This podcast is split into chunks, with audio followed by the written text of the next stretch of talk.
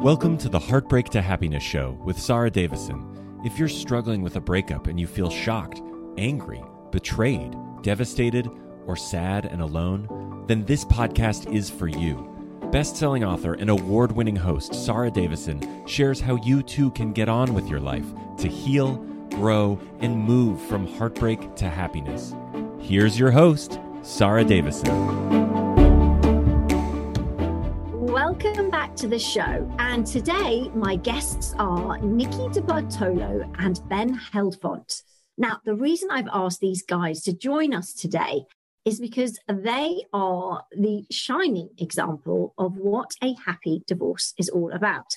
From dinners and homework to holiday card photos and summer vacations, Nikki and Ben have created a tight knit, enviable family. They work and play well together from the smallest daily tasks to the biggest life events. And it only took them a divorce to get there. Though their marriage has been over for a decade, they still share a happy life with each other and their son Asher, along with their spouses and children.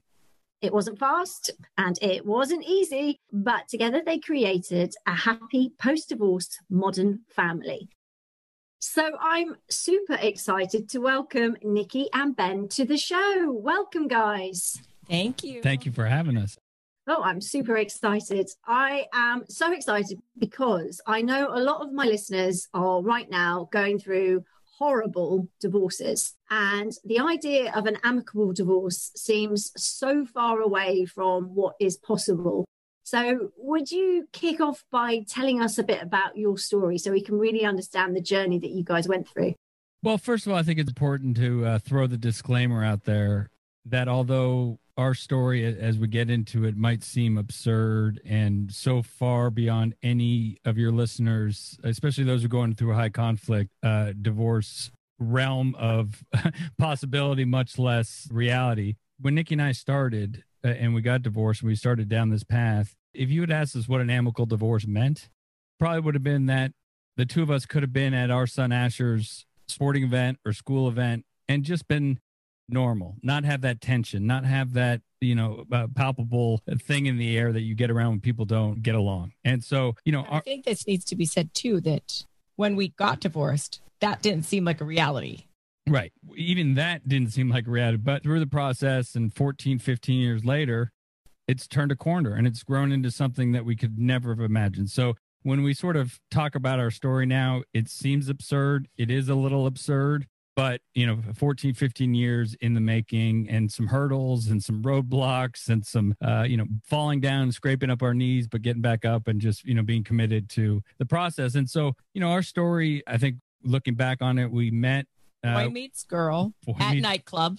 At nightclub and boy and girl start dating. Boy and girl are in their 20s it's about that two three year mark we definitely boy and girl think they should be married. Right. That's the right. next step that you should take. And you know, looking back on it, we were definitely, I think, loved each other. I think we just got the in love and l- love confused and the wires meshed up. But we got married. We had a beautiful son, and then we sort of downward spiral began in our relationship. And it wasn't, you know, the decision to get divorced wasn't one that just all of a sudden came up because we had a fight at, at a dinner party. You know, it was a process of doing the moving in, moving out. Let's work on it.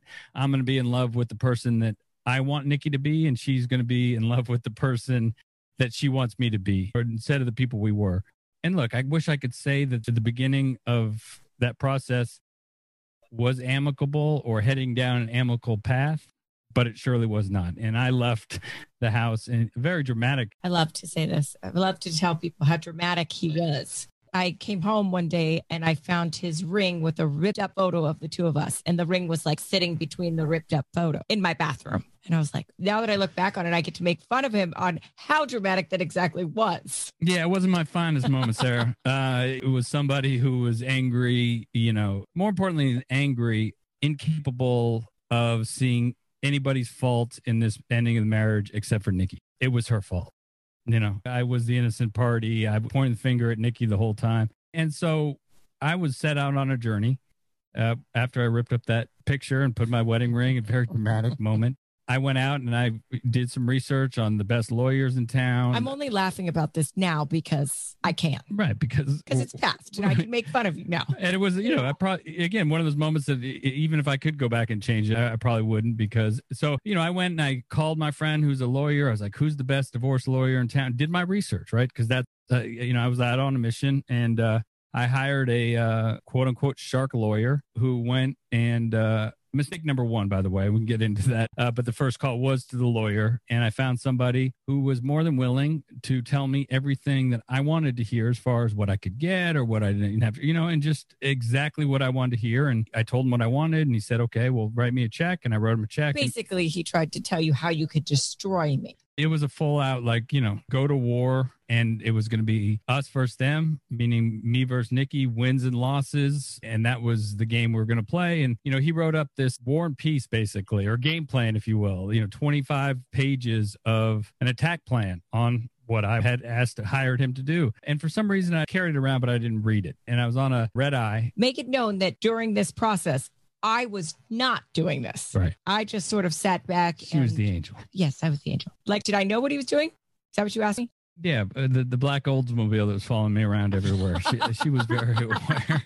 no, but I just sort of sat there and said, "Hey, you know what? I did speak to lawyers, but I spoke to most lawyers that were like family friends, and they said, "Don't worry. If it comes time, comes down to it, we'll figure this out for you. But right now, just sit back and let it be." So we sort of just let him well, and Nikki's also it's important to know her personality. I mean, she is Miss Fix It. You know, she's not a uh well i don't want to say that i am very confrontational you're very confrontational. I mean she's I an like italian woman yeah but she likes to fix things. And she was of the mindset from the beginning whether we were going to get divorced or not i think that, that, how can we fix this? And you know looking at back first it was oh we should get back together. Everything will be great. Now that's not going to work. And then it was like okay well let's just figure out a way to like each other right. a little bit Right. And, and the, process of hiring the lawyer, getting that game plan, and, and, then me reading it finally on the plane, you know, it wasn't that long. It was probably like a two week period. And finally I pulled it out and I read it on that plane. You know, as cheesy as this sounds or whatever, I had this moment of clarity where I got two pages. I got two pages into it and all of a sudden it hit me. And I was honest for the first time in a long time in my life at that time that there's no way that this could be all Nikki's fault in a relationship, it takes two to make it and it takes two to ruin it. But also, the important thing here is I was able to tap into my growing up with my parents in a very high conflict divorce. And there I was about to read something that was going to take my son and Nikki and I on the same exact path that I went on as a kid and my parents went on a kid. And I was still like blindly, it wasn't premeditated. I was just so blind, you know, uh, blinded by fear and anger. And I had the, uh, the blinders on, but I put it away and I said, you know what? I, we have to find a different way. We just have to. You said you were the fear, you were scared. So, what precisely were you scared of with the, the relationship had broken down? So, what were you scared of? Oh, I think, I mean, eh, both of us probably had similar fears. I mean, it's the ending of a marriage, it's financial, it, it, it's romance, it's finance, it's especially for a man, it's all the FU buttons that men have in their lives, or, or the top two that get pushed. And I'm sure for women too, but I could speak to a woman, but it's, it's romance and finance. And when you have those, you know, there's a saying about what an acronym for fear is F everything and run right? And fear is a big part of this divorce and shame. And that's the fear that I was talking about. My fear was probably different. My fear was like being alone and raising a child, what I would have at that point figured was alone, even though he had a father, has a father, not had. well, not quite. If I had gone down the other path, that black Oldsmobile. May have, he may have had a father if that was hitting. But no, you know, it, there's a stigma also, and that brings it into is you know you start thinking ahead and you get in the future, and then you get in the past, uh, you know, about what happened. But the future of meeting a woman or meeting a guy and saying that I'm divorced, and what does that mean? Like, what do they think? Oh, he's really screwed up, you know. Uh, and so those are the fear around, at least for me, the, the divorce and losing time with your child. It's a big. I mean, one. that's the time you can never get back the time that you don't have with them. Yeah. And I've learned that, especially now that he's 17 years old and he never wants to be home. I've really learned that. And screw, you know, the reason I was able to tap into and actually try to put this thing in a different direction, the best of my ability, was because fear of screwing up my son's life. You know, I mean, I look, I'm not going to push everything on my parents because this process has made me really, I wouldn't say appreciate, but understand what they went through. They didn't sit around the table after they decided to get divorced and premeditate how they were going to screw up our lives. Right. It wasn't, they didn't deal with those other issues that we just talked about. That's what people need to understand is they don't know that they're screwing up their kids' lives. Yeah, it's not intentional. It's not premeditated. They're just they haven't dealt with the emotional side of all these feelings, right? That come up during divorce, and so instead they let their lawyers try to solve, uh, you know, those problems for them, right? Or they let their uh, friends or family uh, sort of decide those things for them. And so, you know, it was one of those moments on that plane that was really a turning point for Nikki and I, and uh, at least for me. And then I should did what I should have done in the first part. And uh, I got off the plane Monday. I called the attorney, said thank you, but no thank you. And then the second call was to Nikki, and just to let her know that I needed some time, even though she'd already given me you know time, but that I needed some time. I needed to work through some of my issues before we you know began the business side of the divorce process. And then my third call was to my therapist. And uh, that should have been my first call. And I think two people need to understand that when they're going through a divorce, there's only two people in your child or children's lives. Love them as much as you possibly can. And that's their two parents. Mm-hmm. Nobody else that's going to be around helping you through this divorce, lawyers, family, nobody loves your child or children the way the parents do. That mucks up the water quite yeah. a bit. Yeah, because they're making decisions not based off love. I mean, you know, even as crazy as it sounds, like uh, family members or friends. Uh, forget about the lawyers, but the judge certainly doesn't. Our family and friends thought we were crazy when we, you know, came to them and said, listen, this is what we're going to try to do. Hop on because there's no other choice for you guys. And they all thought we were crazy. Our parents said we were crazy. You told them that you were going to try and do this amicably, that you wanted to do it in a friendly way to look after your son, protect him, and provide a, an environment where you could separate your lives, but amicably. Is that was that the plan? Well, that was the plan, right? Uh, I mean, I think that what happened was that when when I told Nikki I needed time and called my therapist, is I just went through a process of looking at my side of the street, right? Looking at my behaviors, looking at you know the man that I thought I was, and then the man that I really was, and they were completely different, right? And so I went through this process, and then the next part of it was the process wasn't very long because once I actually said it out loud to another person, I was like, you know what? I wouldn't want to be married to you either. you were a jerk, or you, you are a jerk at the time. But then what I did after was I felt like I needed to make amends to Nikki. And so I asked her to coffee and sat her down. That was kind of my oh crap moment. Like, I guess I have to go. I don't have a choice. And it was like, you know, all those feelings that go through you and like walking through the door of the coffee shop. Yeah, because you had going, no idea. I mean, that no, was sort I of a dick really move. Know, like, looking back on it, what this was like, what I was walking into. Well, I have no choice. Like I asked her coffee, and I didn't do this intentionally, but you know, all she sort of knew was the guy who ripped up the picture and put the ring in a very angry uh, individual. So, but the point of the meeting was to say I was sorry to tell her I loved her, to say I was sorry, to you know, go through the process. And it wasn't done with any expectation of her reactions, right? This was just a pure. And Nikki had done the same thing, uh, and she had gone through therapy, and she had you know realized some things about herself, and so we had done that separately. Uh, How great I was! I'm kidding.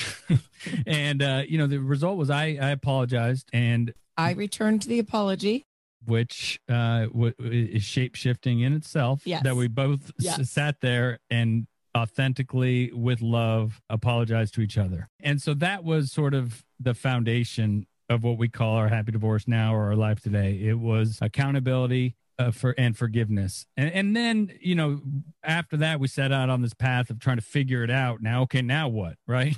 But part of that was to let people know around us, lawyers, family, friends that this is what we were going to do. We were going to take control of our divorce, our lives, and more importantly, our son's happiness. That is amazing because I mean, obviously, I run a coaching clinic where I have people coming to me all the time. And I think the interesting thing here is you both stepped up, you both were committed to doing this. So, you know, is that the secret to this, or what are the secrets in, in your mind, having done it, to having an amicable divorce? I mean, I think it helps when one makes the first move because, I mean, well, obviously you're not going to get anywhere if one of us doesn't. But I think you have to realize that the only important thing is your child or your children. And if you don't make that move, uh, kids can bounce back. They resilient. don't always. Yeah. We learned really quick how smart kids are. I mean, Asher was three and a half when we got divorced. I mean, and he'll tell us to this day that he remembers seeing Ben's boxes, which we'd never had in the house. So I don't know where he saw them, if he saw them in a garage or what, but he will tell us to this day that he saw those boxes. Yeah. In my experience growing up in a high conflict divorce, in my experience with creating something different for our son, and this is just, uh, you know, I'm not a lawyer, I'm not a therapist. It's just, you know, my experience, my uh, real life human experience is that the idea that telling yourself that the kids are resilient and they'll get over it is just justification for behaviors and bad behaviors. That's Uh, a good point. and so, did you get that on tape, I did. Sarah? I That said she was said there was a good point. point. We've right. got it. We've got it. Okay, good. It's on tape. I'm going to put that on loop. That's going to be a ringtone. That's- But I think that the foundation and the steps people we would recommend because it worked for us was at the end of the day, it's going to sound apathetic and it's actually meant to sound apathetic.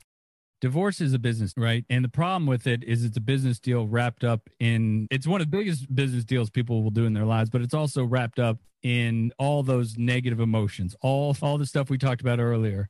And if you ask anybody who's been through a business deal who went, you know, bad or they didn't get what they usually it comes down to they got too emotional. They let emotions get into it. They weren't able to separate themselves from the emotional side of it. And so I think what Nikki and I did and the secret sauce was we dealt with the emotional side first.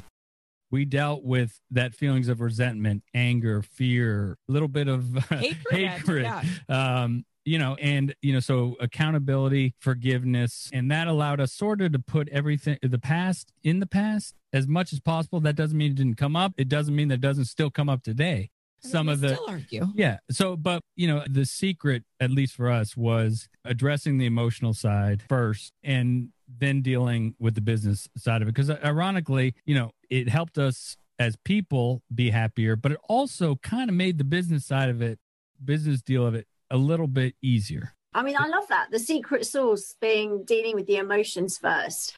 I think that's really powerful because you know, emotions really underlie all our behaviors. So if we're disagreeing and one of us is getting angry or the other one's getting sad, and I guess having been married, you knew which buttons to push as well to get certain reactions. I mean, look, at the end of the day, resentment, at least for me, you know, I can just light myself on fire and hope that she died of smoke inhalation, right? And so you start making business Still here. you make business decisions based off of that theory that you're willing to light yourself on fire you're not going to have a good outcome period. Whether you're dealing Right. with you know selling a, a business a house whatever if, if that's the point you're coming from then you're done. I don't know if you're done. You definitely don't have the success rate a high success rate of a good outcome So, Nikki, what do you do when you don't agree with Ben? How do you navigate that difficult part? I yell. I send like page long texts. I wait and see how he responds. Sometimes he doesn't respond to me and I'll egg him on a little more. I mean, we fight literally like brother and sister.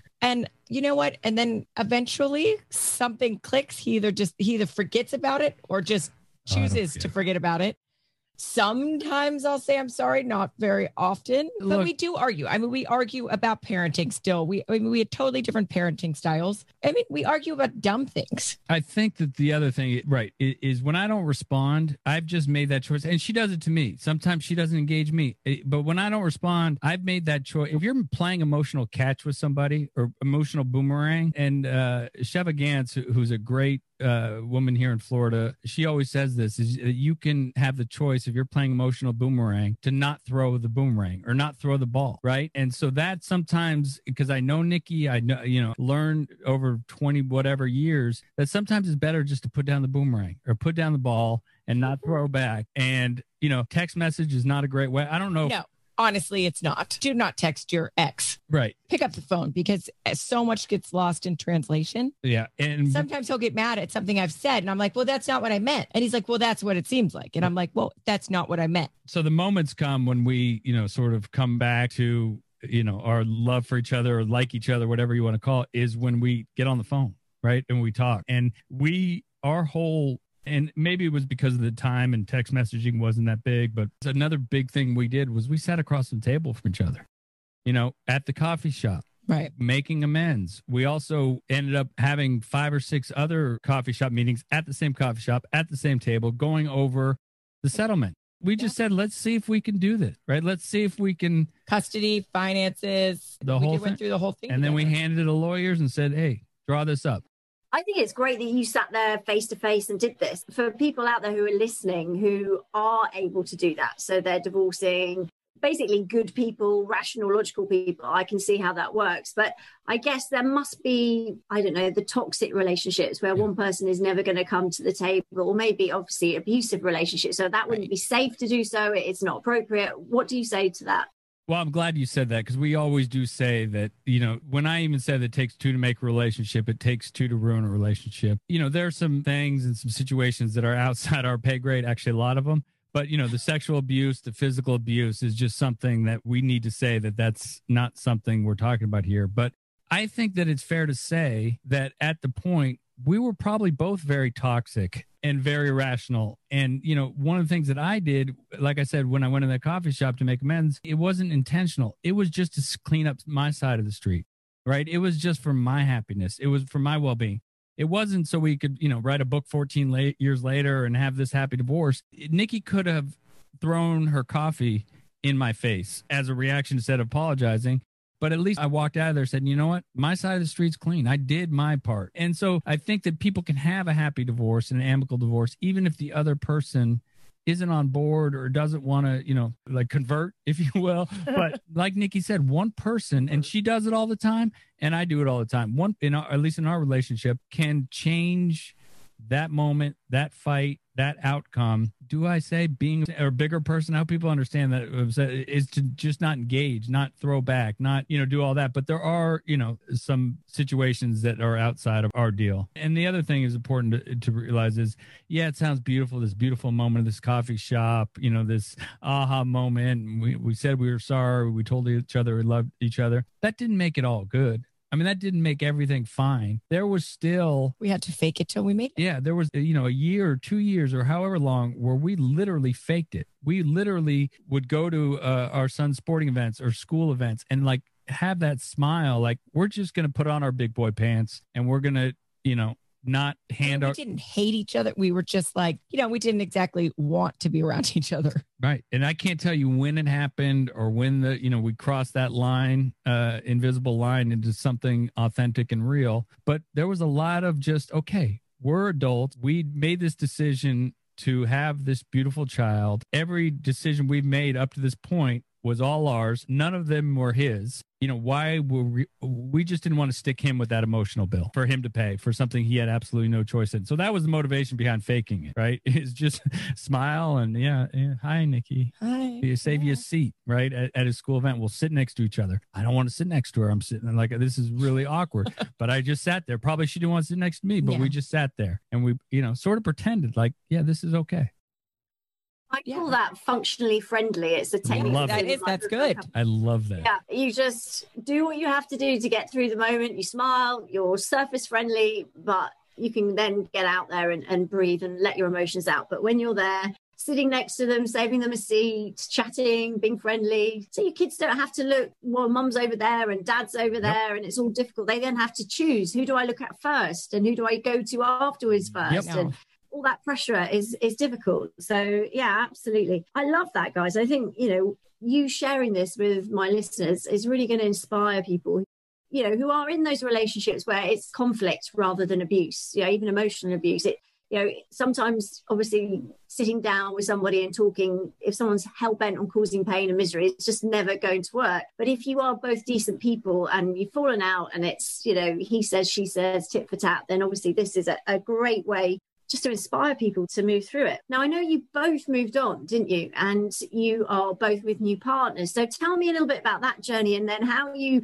overcame the dating somebody else issue and how you discussed it and then getting married. How did you broach that? Yeah. And that's the other thing Well, about divorce. Like, I had to tell Ben he wasn't allowed to bring Diamond and Mercedes and Chandelier and whoever else their name would be around Asher in the beginning.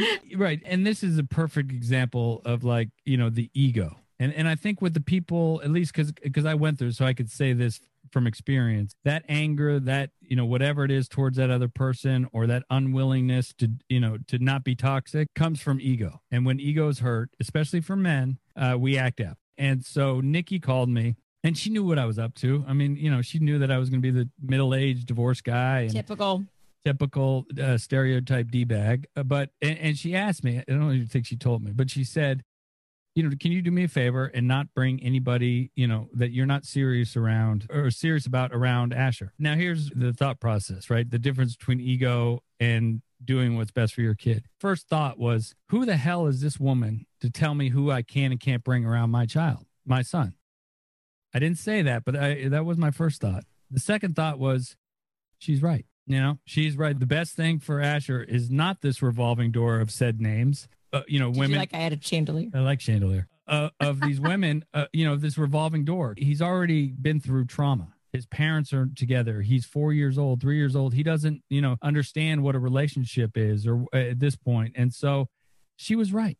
I told her uh, that I will. I made that promise to her that yes, and and, and so my wife now didn't meet our son for a year. And I think, you know, when both of us started dating our now spouses, we sort of made it known listen, if you can't join this family the way we need you to join this family and accept what we're trying to build together for Asher, then it's not going to work. I mean, as much as we love you guys, it's not going to work. And both of them like went head first and said, all right, we got this. Let's do it.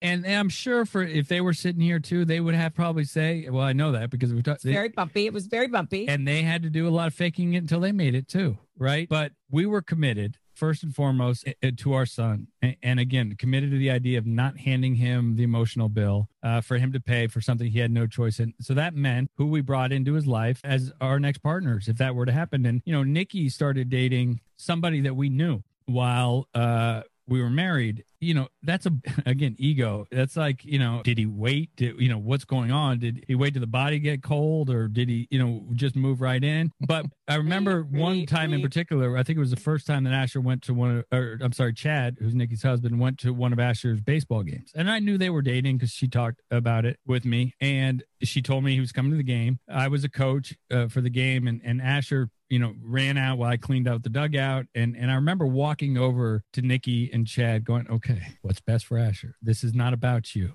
And my ego, I mean, my male, you know, every male part in my body was just getting, you know, felt like it had a big weight on it. Cause I'm walking over to this guy I knew who's now dating my ex wife, who's, you know, and my son ran over and gave him a hug right in front of me. And I'm, you know, my insides are just tearing each other apart. But I went over and I gave Chad a hug first before I gave Nikki a hug you know, and, and, said, hey, and, you know, probably didn't really look that authentic, but I tried to be as authentic as I could at that moment. But it was that kind of just to say, Asher, it's okay. Asher, it's okay. You know, it's okay uh, for you to give him a hug. It's okay for you to love him. It's okay. And then I gave Nikki a hug. And again, one of those small things that uh, after time became sort of more natural. And then over time became something that was him and I are friends, really good friends now. And we do things with our son. Ben's wife, Naughty, and I are really good friends. I mean, she was, we worked out together this morning, then she hung around the house for the next two and a half hours, Yeah. just hanging out.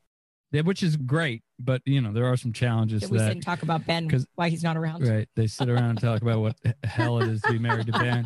Um, but, but, you know, one thing that sticks out with Chad is he called me and he said, Do you mind go to coffee?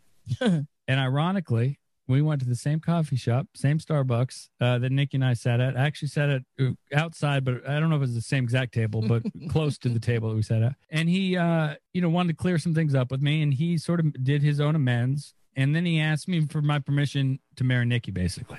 He was going to ask her to marry him. And I tried and I tried to, to talk him out of it, tried to give him every reason why he didn't want to do that. But, you know, that that moment I was like, you know what? Look, if I had said no, he still was going to do it, right? But at that moment, there was probably nothing that guy could do. I mean, he got it. He was uh, on board and he understood what Nikki and I were going to do. And he was going to be, you know, a positive force in Asher's life and Nikki happy, which happy ex wife, happy life. I mean, and I think too that, you know, what people need to understand is we went from not liking each other to, you know, fast forward 13 or 14 years later to living seven houses down from each other, having holidays together, celebrating birthdays together, going on vacations together. He and I take our son on vacations together without anybody else. I would say we've come a long way, but it's taken us years. It didn't happen overnight, but we kept working on it. We went on a vacation early on for Thanksgiving, which wasn't, we weren't quite there yet, where we realized like about a day in, we're like, oh, oh boy, This maybe this was a mistake. So we waited another few months you know, try to get like baby steps. And the next one was like, okay, we got this. Like, this is good. And now it's like nothing. Like we go places together. We, you know, we see each other all the time. We have dinner all the time. We try to have dinner, you know, once a week. But yeah, it, I mean, the whole circle of Nikki and Ben is, you know, we met each other. We you know, I guess we thought at the time we're in love. You know, we had a good time. We laughed. We, you know, uh, did everything a new couple does. But we might have gotten that in love and love thing mixed up. But we got married, and then, you know, through the process, I don't think, you know, maybe felt out of being in love or you know and even out of love to resentment a little bit of hatred a little bit of you know what dislike sort of starting back to the love part of it right i mean we've gotten back to the point where i kind of like this girl this woman, you know, uh, not as my wife, that is for sure. No. Uh, no. But as my best friend, and, and know that she will do anything for me, a lot like when we first met and we had that much fun together and we laughed together. And and so again it was this circle of thing you know it's good to look back you know time is you know i guess the greatest judge jury and executioner right? And so we can look back and see where we could have gone sideways you know if i had gone down that path. And we would never have gotten back to this point of loving each other of being best friends like we were because uh, at some point we liked each other enough to decide to at least give marriage a shot and really believe at the time that we were going to be together uh, forever an incredible journey to go all the way around in a circle and kind of end up where you started, which is extremely inspiring, I think. Except we have a bonus. We have a beautiful son. Yeah. Added to the circle. So, yeah. And I think, too, a lot of people need to understand that what we've accomplished as a couple and as parents and how easy we tried to make it on our son. What was it? Two years ago, you took Asher fishing and he was sitting there having dinner with them. And Asher looked at him and goes, You know, Dad, this divorce is really hard on me. And of course, what went through Ben's head was like, Ego, first response. How what? dare, like, how dare you say that? The first thought was like, Boy, you have no idea.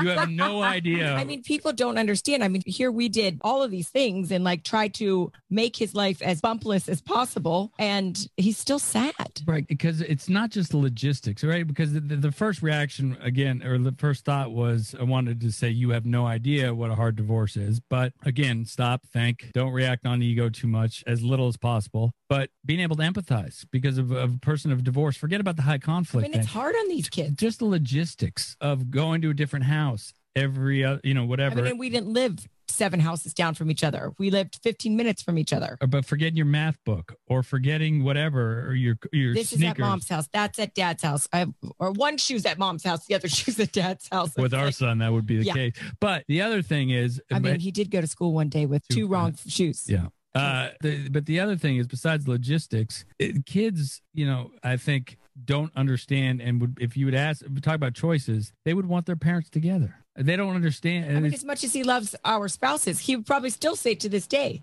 "Yeah, I would love my parents to be together." Yeah, We sit here and we've written a book and we're talking about how great our lives are, but it, it's also important to realize that without all the other nonsense that goes on, that didn't go on uh, in, in, our lives with the high conflict, the toxicity, the talking, you know, bad about the other parent in front of the kids. It's still at, at 15 years old. I think it was like two or three years ago. He opened up and said, "This divorce is hard on me." So, tell me a bit about your book. I'm excited to hear more about that. Where can people get hold of it?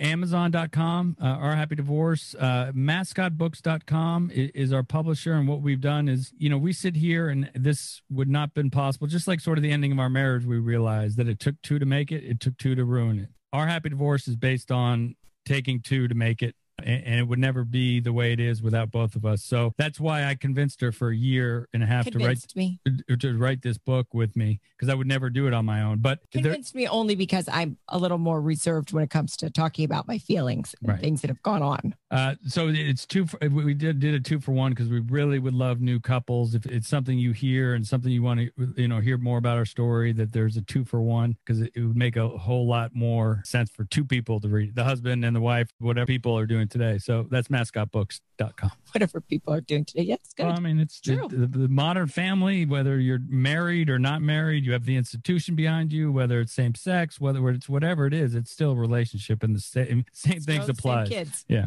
I think a lot of people would be interested to read that book. Where else can people follow you? I know you're on Instagram. everything Facebook, Facebook, YouTube, Inst- Twitter, Our Happy Divorce, How do we everything. Our Happy, you? ourhappydivorce uh, dot com uh, or contact at ourhappydivorce.com uh, got- dot com or Nikki at Our Happy Divorce, Ben at Our Happy Divorce. or DM us if you have questions. Again, we are just two people who seem to have gotten it right. So one of the reasons that we wanted, or I wanted to do this and had Nikki do it with me was our personalities. We are wholeheartedly believe that if Nikki and I can get to where we are today, except for the you know things we talked about earlier, there is no reason why anybody can't do what we do. We are two class A alpha hard-headed individuals. If we can sit here, uh, you know, in the same room and talk about how we love each other, and I think that uh, it should be able to work for anybody. And then the other thing is really, just really quick, the amicable divorce uh, or our happy divorce or whatever you want to call it doesn't mean that you have to be as absurd as Nick in my life is, right? Or absurd as it might sound to people listening right now. It's it, to us, it's just about not having your kids face the consequences of your decisions. Right. And so, whether that looks like uh, your son or daughter or both walking over and not having that thought in the head, okay, I saw mom last time, or I went over to mom last time. Do I have to go over to dad this time? Right. And like you talked about, and from somebody who was in that growing up, that isn't just at the judgment of divorce, or that just doesn't stop when you turn 18 and go off to university. You know, that is something that has haunted me, not haunted me, but I've had to deal with my whole life, right? Uh, high school graduation, college graduation, graduation from rehab. Congratulations. You know, first marriage, uh, second marriage. So, uh, uh, whatever was like, where's mom to sit? Where's dad to sit? So, it, it's not something that just ends at 18 years old Right. uh, or when the kids leave the house. It's something they have to deal with the rest of their lives if they don't get it right. Absolutely. Very wise words. And I think, given your experience, Ben, growing up, I think that has really obviously helped shaped you and your ability to step up even though from what you've both said it was difficult for both of you to admit that there was responsibility on both sides. Get over the ego as you said and deal with those emotions. But it is an incredible story and and i think it's unfortunately pretty rare that people that go from that extreme conflict can build the way back to have such an incredible you know holidays together. I mean that is you know a gwyneth paltrow conscious uncoupling right there isn't it holidays together with the exes and Yeah. dinner every week at the house. I mean, yeah, you're right. I think for a lot of people listening, that will be way extreme. But if at least they can get halfway the way that you guys Right. have done, I think that would help. And I did bring up uh, rehab, and I bring this story up a lot because I remember sitting in my, I go to 12 step groups, and I remember sitting in my first couple meetings and hearing people talk about the length of time they had sober and whether it was 30 days, you know, three years or 30 years. I would sit there and my thought was, they're full of crap. There's no way that they have been sober 30 days, much less 30 years, because it was so far beyond my realm of possibility at that time. But it gave me hope, right? It, it- at the same time, it, I kept on coming. I kept on hearing the story. Maybe they're not full of crap. And then I'd get my 30 days, right? And here I am 26 years later, sober. And I'm one of those guys who are talking at the 12 step meetings about this time. And, and so I bring that up because if you're listening to this and you, you know, you, sounds great and you want it, but it's important to realize uh, that Nikki and I did it. It didn't happen overnight. It didn't happen uh, the way we even anticipated it happening, but it happened. And so just have hope uh, or just, or at least believe that Nikki and I believe that it can be possible for you if you don't believe it right now. Yeah, absolutely. Absolutely. Okay, so the last question for you guys. My podcast is called Heartbreak to Happiness. And I always think if you're coming out of a traumatic experience, you've got to aim for something, but you've got to know what that happiness looks like for you to be able to get there and recognize it when you get there. So, for each of you, what is happiness for you now where you are in your lives today? I think for me, I mean, I'm very, very happily married. And I think, though, in the big picture, I think it's seeing the four of us together with the three kids because Ben has two other kids who uh, I've called me their stepmom because they don't know what else to figure out that I am. So I'm their stepmom because Asher had a stepmom. So they're like, well, why don't we Why have don't a we have stepmom? So I think for me, it's us being able to sit around the table like it's normal and it's not strange. And it's, I, I think it's a beautiful thing that our family of what's supposed to be mom, dad, child, or, you know, whatever mom and dad might look like, and child, it's mom, mom, dad, dad, kids. And I think it's a beautiful thing. Yeah, I mean, heartbreak to happiness is, you know, for me, happiness looks when I can live in gratitude, right? Where I can live in a, a space where I look at the whole picture and, and I could say I'm grateful. And when I'm not happy, it looks like selective gratitude, right? I'm grateful for this, but I'm not grateful for that right? It's I, bring up, uh, you know, when you look at a masterpiece art like the Mona Lisa, right, and sits there and goes, "Hmm, this is a beautiful painting, but that brushstroke's a little off, or this one's a little off," and you're either grateful or you're not. When I'm able to look at everything bad that's happened to me in my life, or or life quake, or whatever I've had to go through, I like that life yeah. quake. I'm gonna life I'm gonna quake, right? That. There's actually a great book on it, uh, but I read Cliff Notes, yes.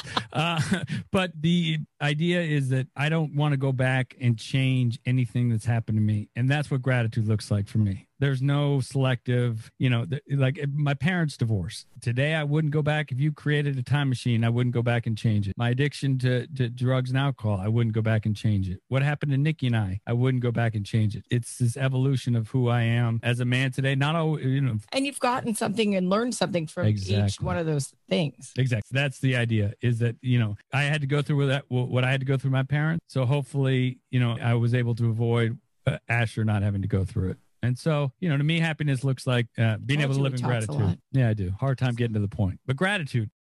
Thank you so much, guys. I mean, I think taking so many messages and inspirational ideas away, like obviously putting the kids first is something that we would hope that parents will do. But secret sauce, dealing with the emotions first, helping you get through those life quakes. I've learned a few new words. I've really enjoyed chatting to you. Thank you so much for being guests on the show. Thank, Thank you, you for much. having us. Uh, you know, we really appreciate you sharing uh, your platform uh, with us, and we're very grateful. Hey, there it is again. Grateful. That's it for today's episode. Please be sure to head over and check out our happydivorce.com and on Instagram, Facebook, Twitter. You can find Nikki and Ben there too. And I look forward to you joining me on our next episode.